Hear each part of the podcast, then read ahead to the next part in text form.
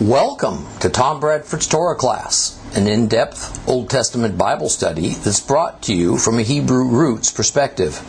This week's lesson is week number 10, the book of Revelation, chapter 3, the conclusion.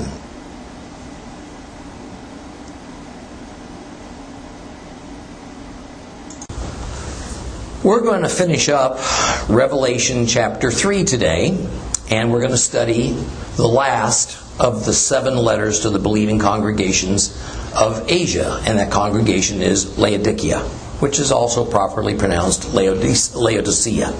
Either way is fine. But first of all, as is our custom, we're going to review what we discussed in the previous lesson. The sixth letter was to the so called Church of Philadelphia. Now, I want to remind you that to apply the word church to any of these congregations, congregations is an anachronism because no such term existed in that era.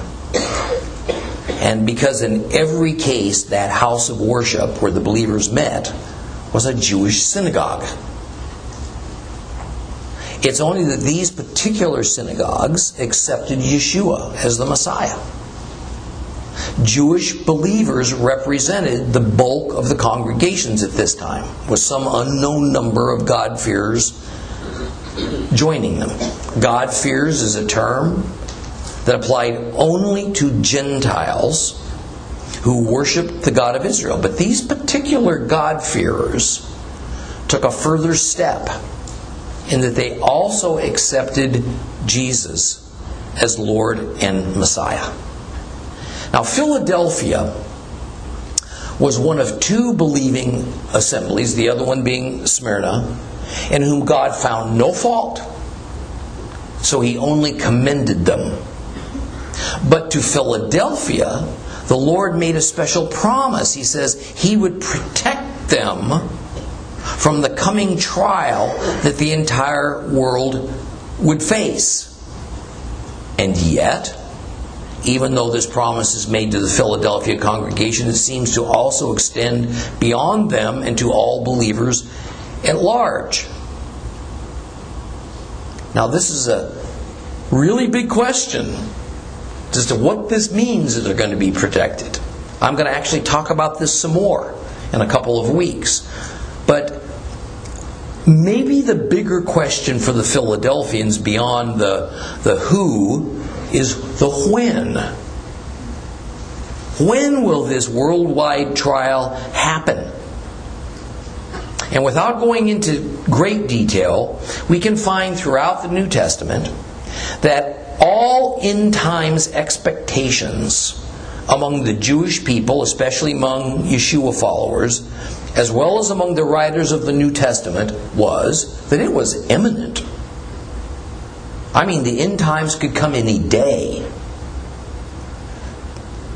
Any thought to them that the end times was hundreds of years away, even decades away, this is simply non existent in Jewish writings, including the New Testament.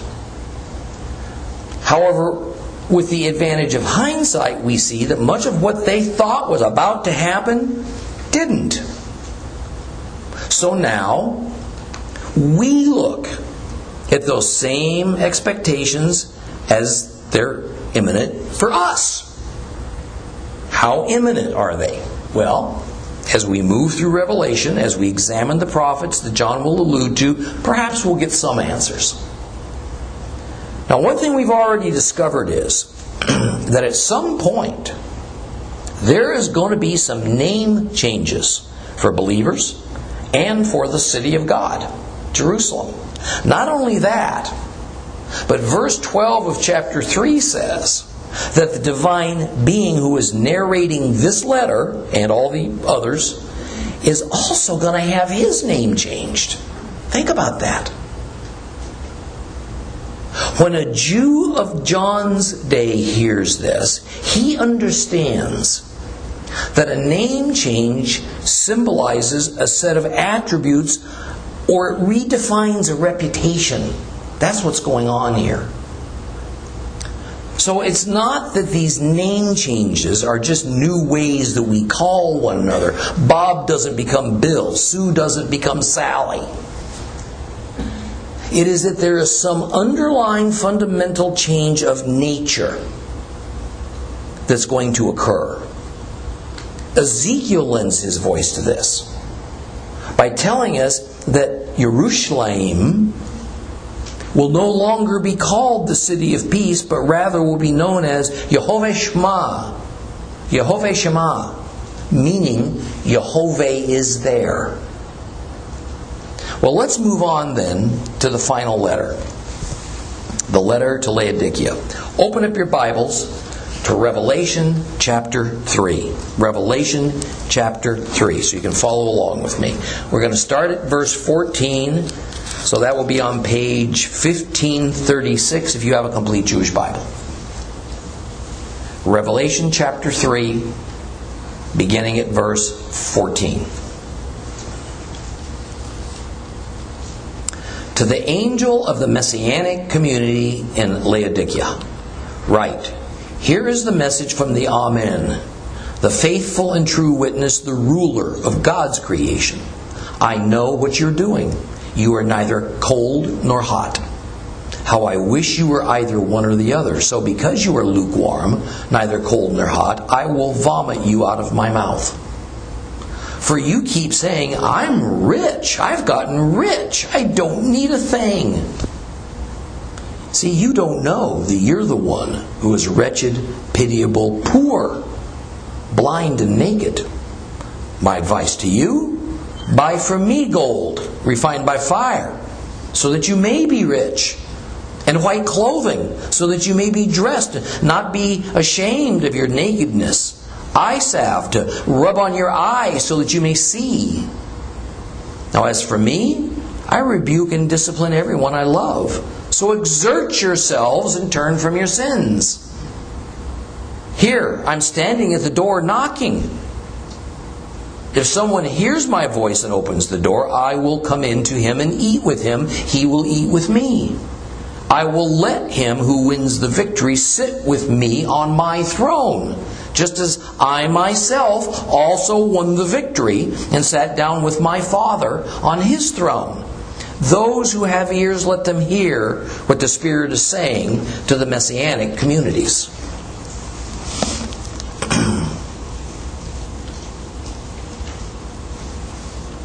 Laodicea is located about 40 miles southwest of Philadelphia. Its signature industry was the processing of wool. About three centuries old by John's day, the city got its name from Laodice, who was the wife of the city's founder, Antiochus II.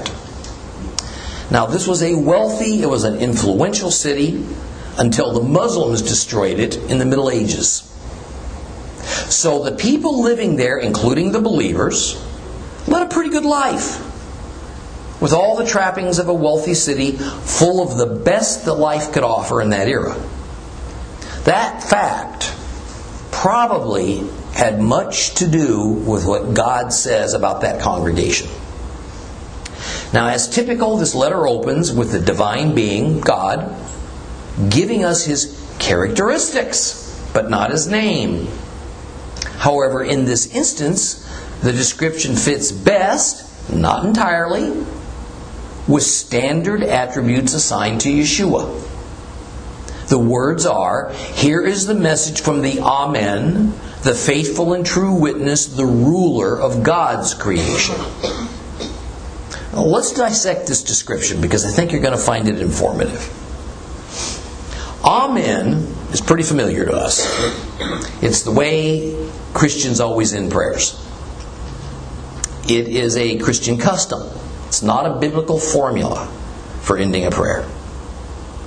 So, for an average Christian, Amen is kind of a religious sounding word that means the end. I'm done now, God. I'm in. See you later.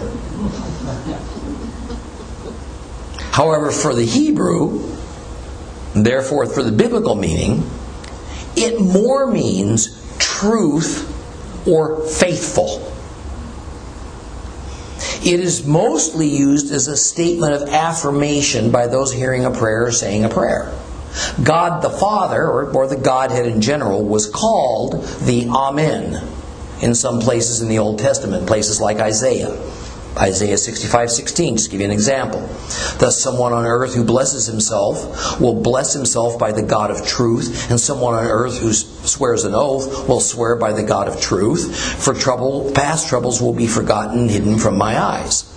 See, both times that this verse speaks of the God of truth, the Hebrew word that's being translated is Amen. So in the Old Testament, saying Amen is actually referring to the Father of the Godhead. Well, next the description calls the being, calls himself the faithful and true witness. Christ is called God's witness.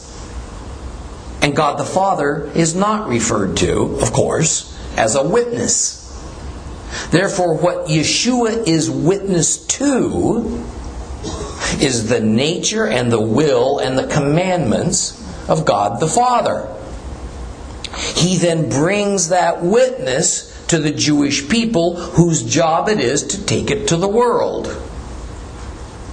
Well, then comes the last part of the description that is, the ruler of God's creation. You're going to find this interpretation in some Bible versions. In other translations, you'll find beginning of the creation of God. Beginning of the creation of God. So one translation has this divine being ruling over God's kingdom. The other translation has him as being the first thing that God created. Why the difference? Well, the Greek word being translated to either ruler or being is arche, and it has a wide range of meanings. However, it seems that in this case, what we have here is an expression that means the first to lead. In other words, the leader, the chief, the ruler. Now, while I think this is what it means, and I think it best fits the context, either way, it is a description that best fits God the Son. So while the emphasis of the three part description points towards Yeshua, we also see elements of the Father again, the Amen. And as we've noticed, that this is the case with virtually every letter. That is, we have this mixture of characteristics that are usually assigned to the Father with characteristics that are usually assigned to the Son, but never are we given a name. Well, verses 15 and 16 are probably two of the best known in the New Testament. They read, I know what you're doing, you're neither cold nor hot. How I wish you were either one or the other, so because you're just lukewarm, neither cold nor hot, I'm going to vomit you out of my mouth. Now, and what can be either a help or a hindrance for us when trying to understand what a Bible author is trying to get across is the fact that the ancient authors always thought in the context of life and culture and conditions of their time. What else did they have? Thus, the metaphors and the examples that they might use, they were always based on everyday things that people of their era encountered, and they could easily identify with it. For example, if the Bible was written in our time, very likely there would be a lot of metaphors and examples using traffic jams and iPhones and Islamic terrorism and computers and television and social media and so on. Because that's the world that we all recognize.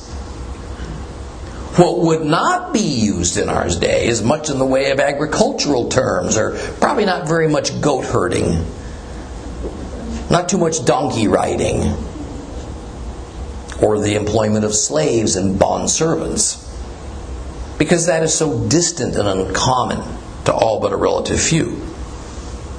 See, these metaphors and analogies can help us if we know the culture of biblical times, but it can hinder us if we don't. So that's why it's so vital that we use all possible means to understand Jewish culture and Middle Eastern society in whatever biblical era we might currently be studying. So this statement in verses 15 and 16 is, is an excellent example of this, and I'm going to flesh it out for you so that you can see it. God says that even though hot's best, cold is actually second best. Because lukewarm is the worst. And lukewarm is so unacceptable to God that it gets spit out of his mouth in disgust.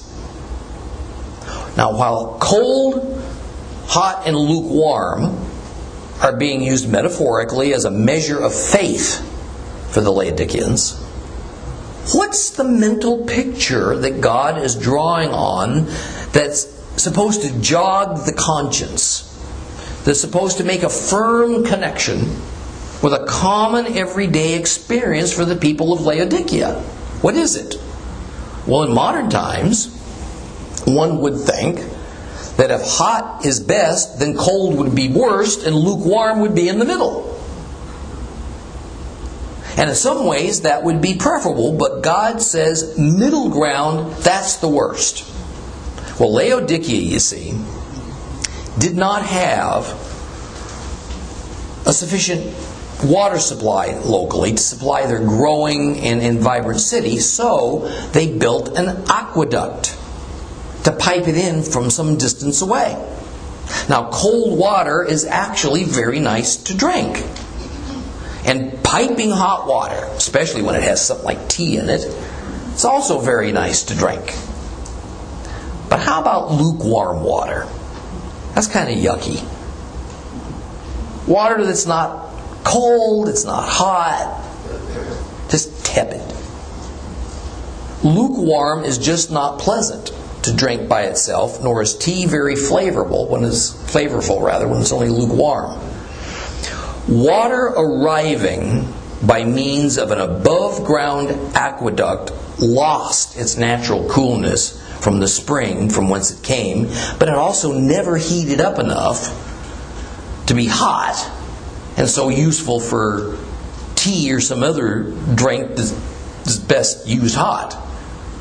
Rather, aqueduct water in Laodicea usually arrived as a pretty distasteful, largely unusable in its current state, lukewarm.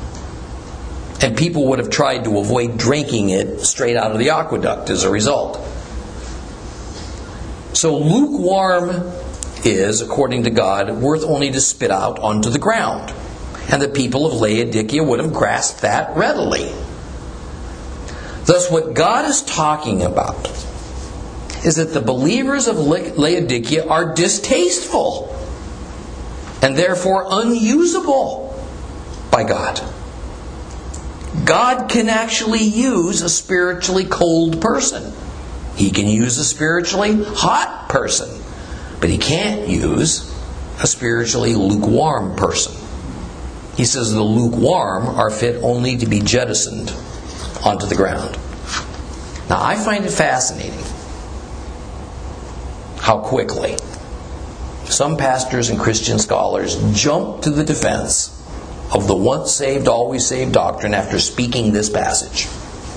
And they declare that God spitting the lukewarm believers out of his mouth, of course, couldn't possibly mean that those lukewarm of the Laodicean congregation are losing their salvation.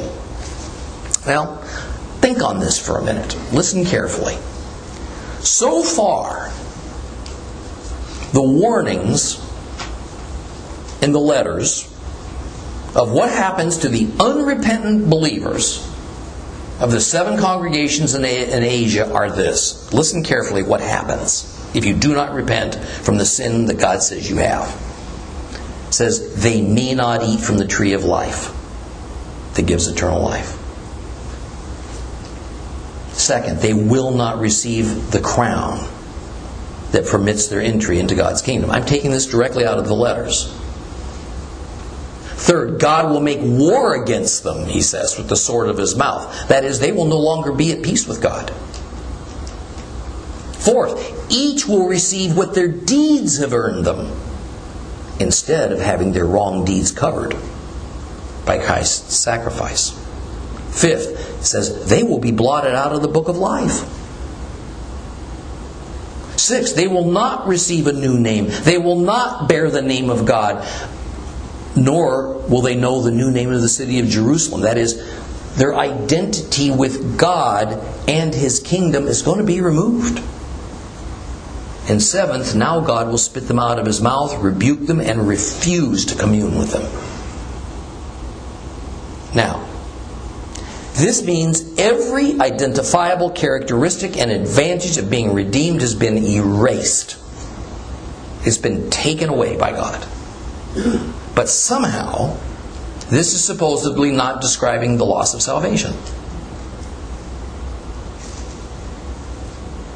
Folks, that defies reasonable thinking. It defies what the Word of God is clearly warning us about. So, what has caused the believers of Laodicea to become so lukewarm that it puts them at risk of having their salvation history reversed? It is their personal material wealth that has made them complacent, totally insensitive to their actual spiritual condition. Verse, how do I know this? Because verse 17 says, that the believers in Laodicea keep saying, I'm rich.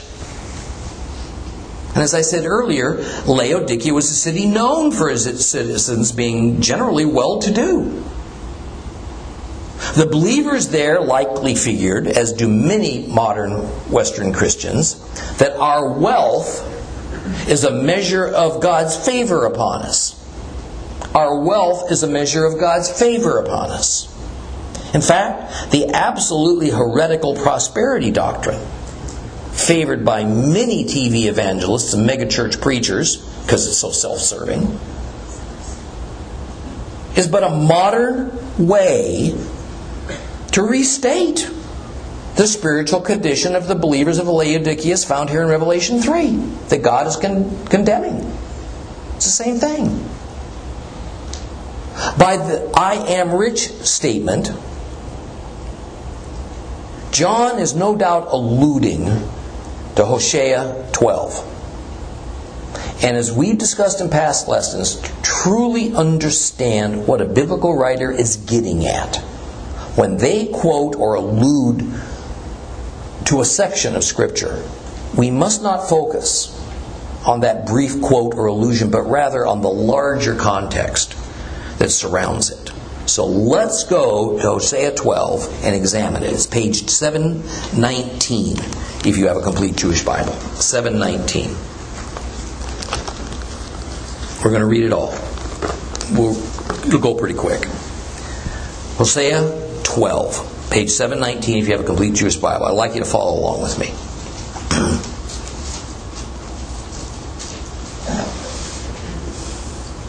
Hosea 12. Ephraim surrounds me with lies, the house of Israel with deceit.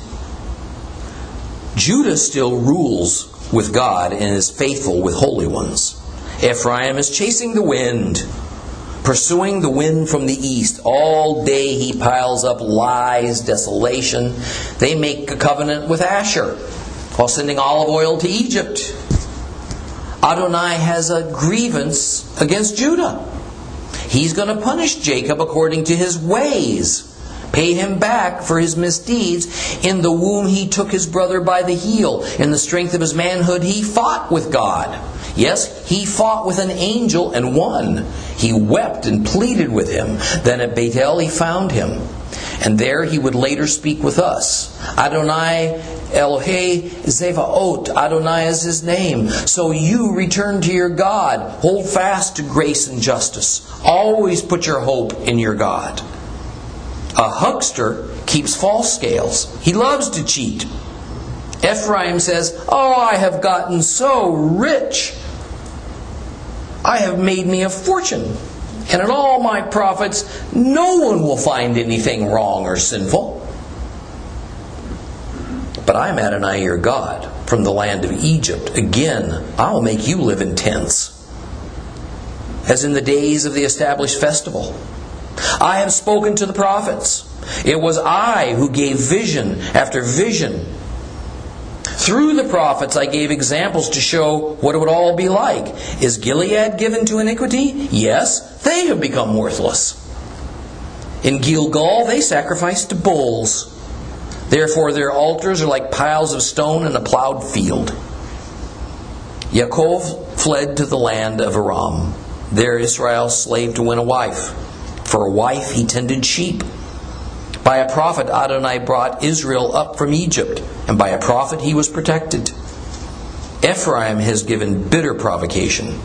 So the penalty for his bloodshed will be thrown down on him, and his Lord will repay him for his insult. Notice the context for the I am rich statement in Hosea. The people of the northern and southern kingdoms, Judah and Ephraim, were not only divided, but they had also gone far astray and they were in God's doghouse. Ephraim is chasing the wind, thinks they have caught it because they declare, I have gotten so rich. I have made me a fortune. And in all my profits, no one will find anything wrong or sinful. So they not only fully believe that their standing with God is beyond reproach, they also think that this good standing is indicated by their wealth. But God says, okay, for this, soon you're going to be again living in tents.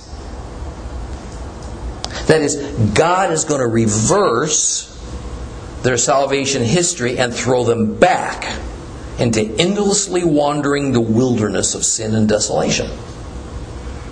Even more, God says He spoke through prophets to Judah and to Ephraim to warn them of their destructive path, even giving the prophets visions of what it was all going to be like if they did not repent and turn from their sins. And so in Revelation now, back to Revelation, we see this same pattern. John, as a prophet, is given a vision from God as a warning in this final letter to Laodicea. God says he will spit the believers of Laodicea out of his mouth. He will rebuke them and not allow them to share his throne. Now, this is a prime promise made to all believers if they do not repent and turn from their sins. Remember, Ephraim represents what is today called the ten lost tribes. The Jews of John's day were well aware of this because it was embedded in Israel's history and culture. So, this warning that John alludes to in Hosea 12 was quite vivid to the Jewish believers of Laodicea. Now, the I am rich statement of Revelation 3:17 can be contrasted with what was said in the second letter, the letter to Smyrna, back in Revelation 2 9. See, here's the thing we need to notice. The first letter to Ephesus and the seventh letter to Laodicea is God sternly dressing down the two assemblies that have the most grave problems and therefore are in the highest spiritual danger. The second letter to Smyrna, the sixth letter to Philadelphia, are addressed to the two believing assemblies that God is most pleased with. He finds no fault in them. So while in the letter to faithful Smyrna, we read in chapter 2, verse 9, I know how you are suffering and how, suffering and how poor you are, though in fact you are rich. We read in the letter to the unfaithful Laodicea, For you keep saying, I'm rich. I have gotten rich. I don't need a thing. You don't know that you're the one who is wretched and pitiable and poor and blind and naked.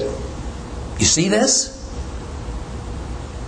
So while the believers of Smyrna are humble and see themselves as materially poor, God sees them as spiritually rich because they're obedient and faithful. The haughty believers of Laodicea see themselves as materially rich and without need. God sees them as spiritually poor, utterly blind to their dire condition because they're disobedient and unfaithful. Know, oh, what a warning this is for believers of all ages. It's not that material wealth is being attacked or condemned or made to be an automatic indication of spiritual poverty. It is that wealth and abundance must be handled very carefully. We must depend on God to help us be good stewards over our prosperity, or it can all too easily become our downfall. And either the pursuit of it or the attainment of it can just consume us. Unfortunately, often it is automatic for wealthy believers to think that their wealth must be an indicator that they are spiritually exceptional, living their lives in tune with God's will. Therefore, they become proud see themselves as not only spiritually safe, but at times even above those who are less fortunate. The lesson is that our material abundance or lack of material abundance is not at all connected with our spiritual connection, our spiritual condition in God's eyes. We can be wealth, uh, wealthy and faithful. We can be poor and faithful. We can be wealthy and disobedient. We can be poor and disobedient. So, what's the solution to this condition that the Laodiceans suffer? This condition of being lukewarm, thinking their wealth is the indicator of their faith. In verse 18,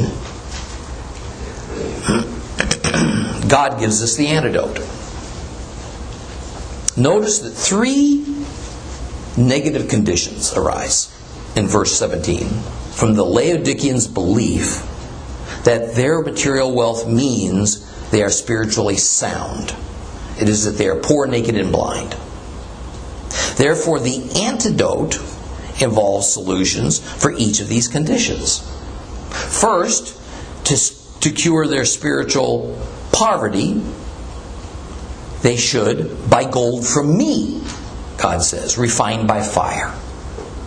Now, while we can buy gold with money, we cannot buy what God offers us with money. Thus, God's gold, refined by fire, cannot be purchased at any price. Because no one can purchase the spiritual with the material. God's gold is symbolic of our redemption and of the grace He bestows upon us that's essentially completely free.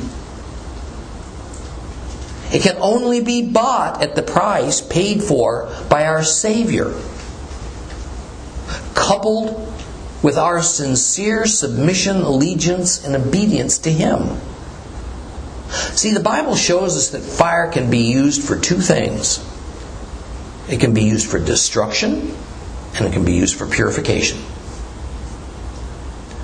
Our dependence upon the material gold smelted by fire into money will lead to destruction. Our dependence upon spiritual gold, God's spiritual gold, refined by holy fire, will lead to our purification. Now, the second part of the antidote to cure nakedness, then, God says you're naked. The second part, then, is to purchase white clothing in order to cover that nakedness so that they won't suffer shame. Now, white clothing in the Bible always signifies ritual purity. Nakedness can be just as we think of it nudity. But it is also used as an expression that means an inward, unclean spiritual condition most commonly associated with idolatry. It could be other things, but usually idolatry. so the idea here in Revelation is that the purity provided by God can act as a garment that covers over the unclean spiritual condition of a human, thereby making him acceptable to God. But also be clear that the translation of the Greek word aischune should be shame, not ashamed, like we find it in the complete Jewish Bible. That's wrong. Okay.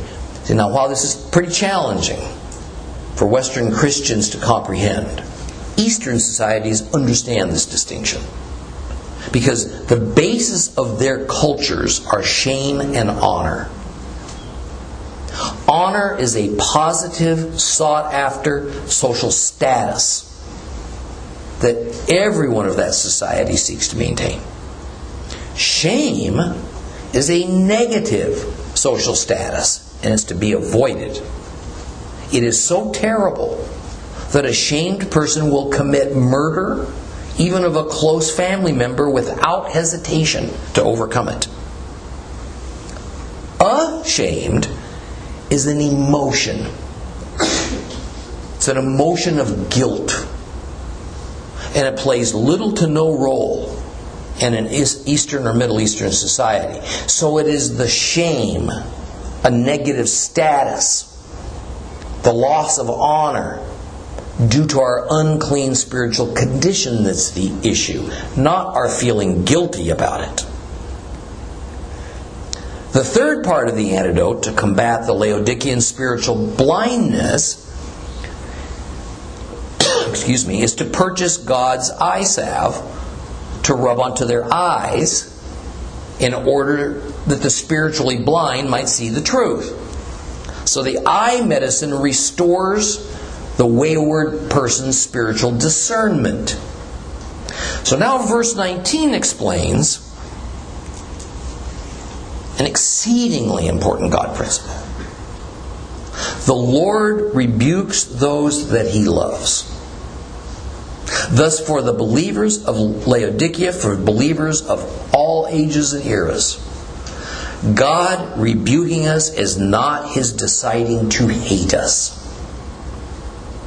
Rather, it is an action that he takes in his hope to drive us back to a right relationship with him. As in Hosea 12, when God says he will send unfaithful Ephraim back to their tents, meaning back into the wilderness, indicating their salvation history has been reversed. It doesn't have to be the end for them doesn't have to be the end for us. There is a means to get back into God's good graces. There is a means of rescue by a merciful God from eternal death and a return to eternal life. But in His omniscience, God knows when it's going to take some pretty severe action on His part to get somebody's attention. James 5 19 and 20. My brothers, if one of you wanders from the truth and someone causes him to return, you should know that whoever turns a sinner from his wandering path will save him from death and cover many sins. Clearly, James is not talking about physical death. Since sinner or saint, we all die. Rather, the death that he and all believers ought to be most concerned with is the so called second death, eternal death, the death of our souls.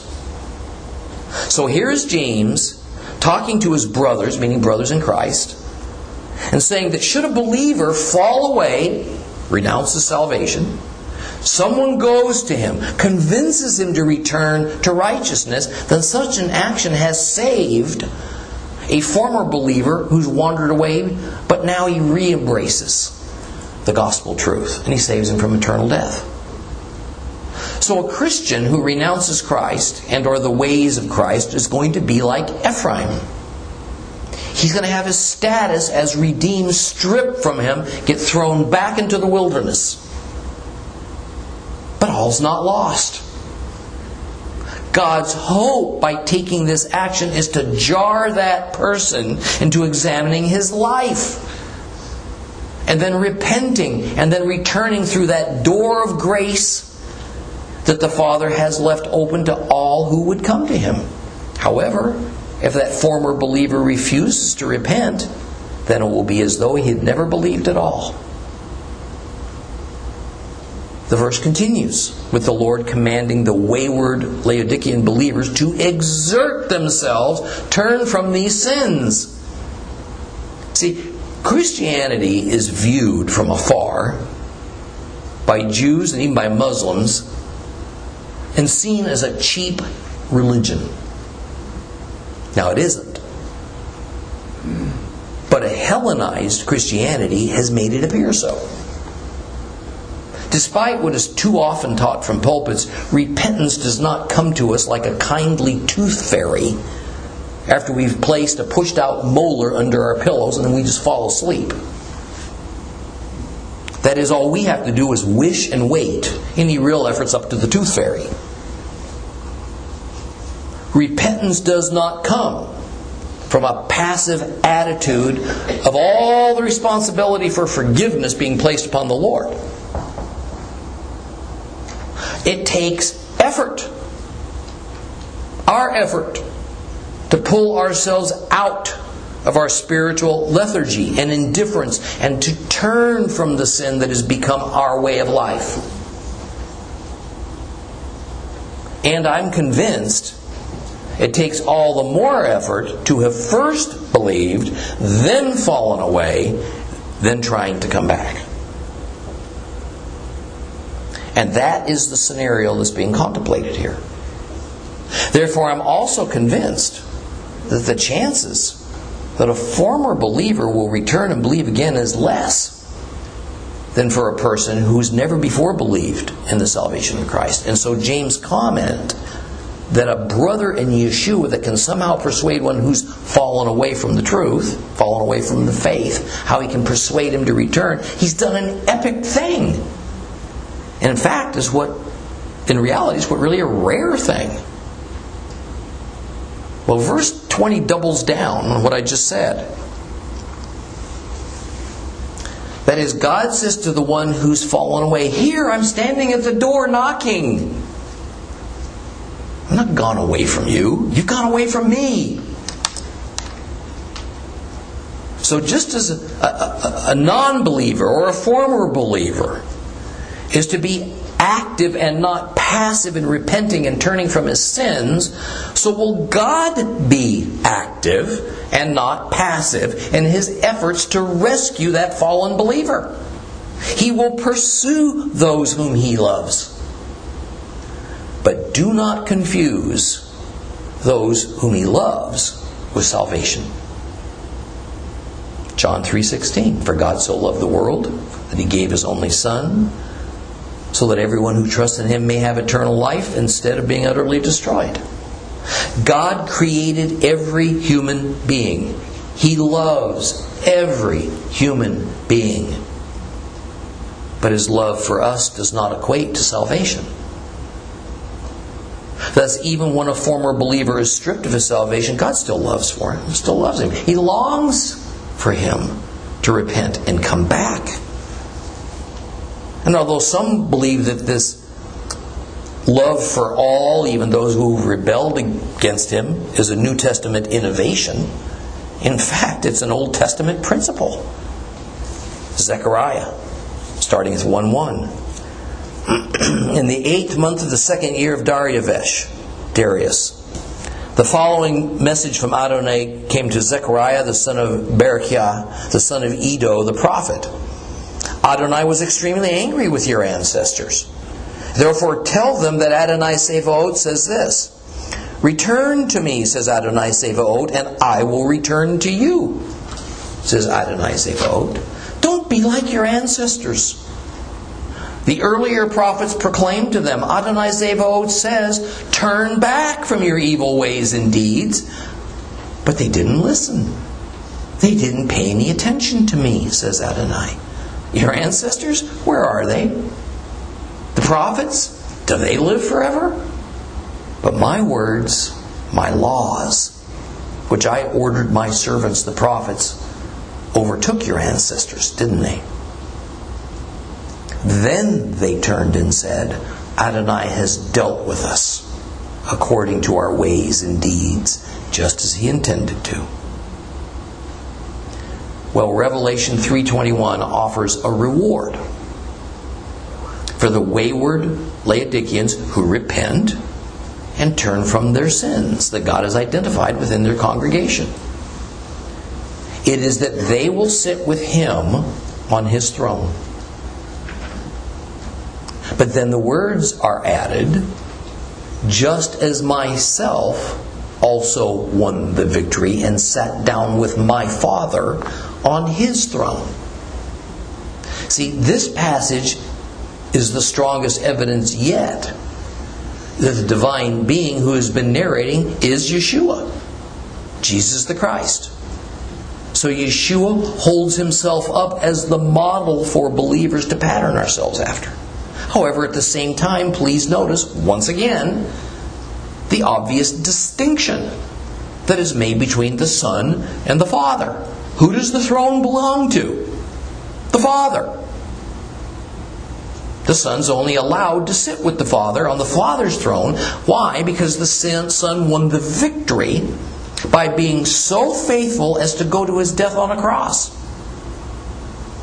Once again, in John's eyes, the Father is preeminent and Yeshua the Son is under his authority.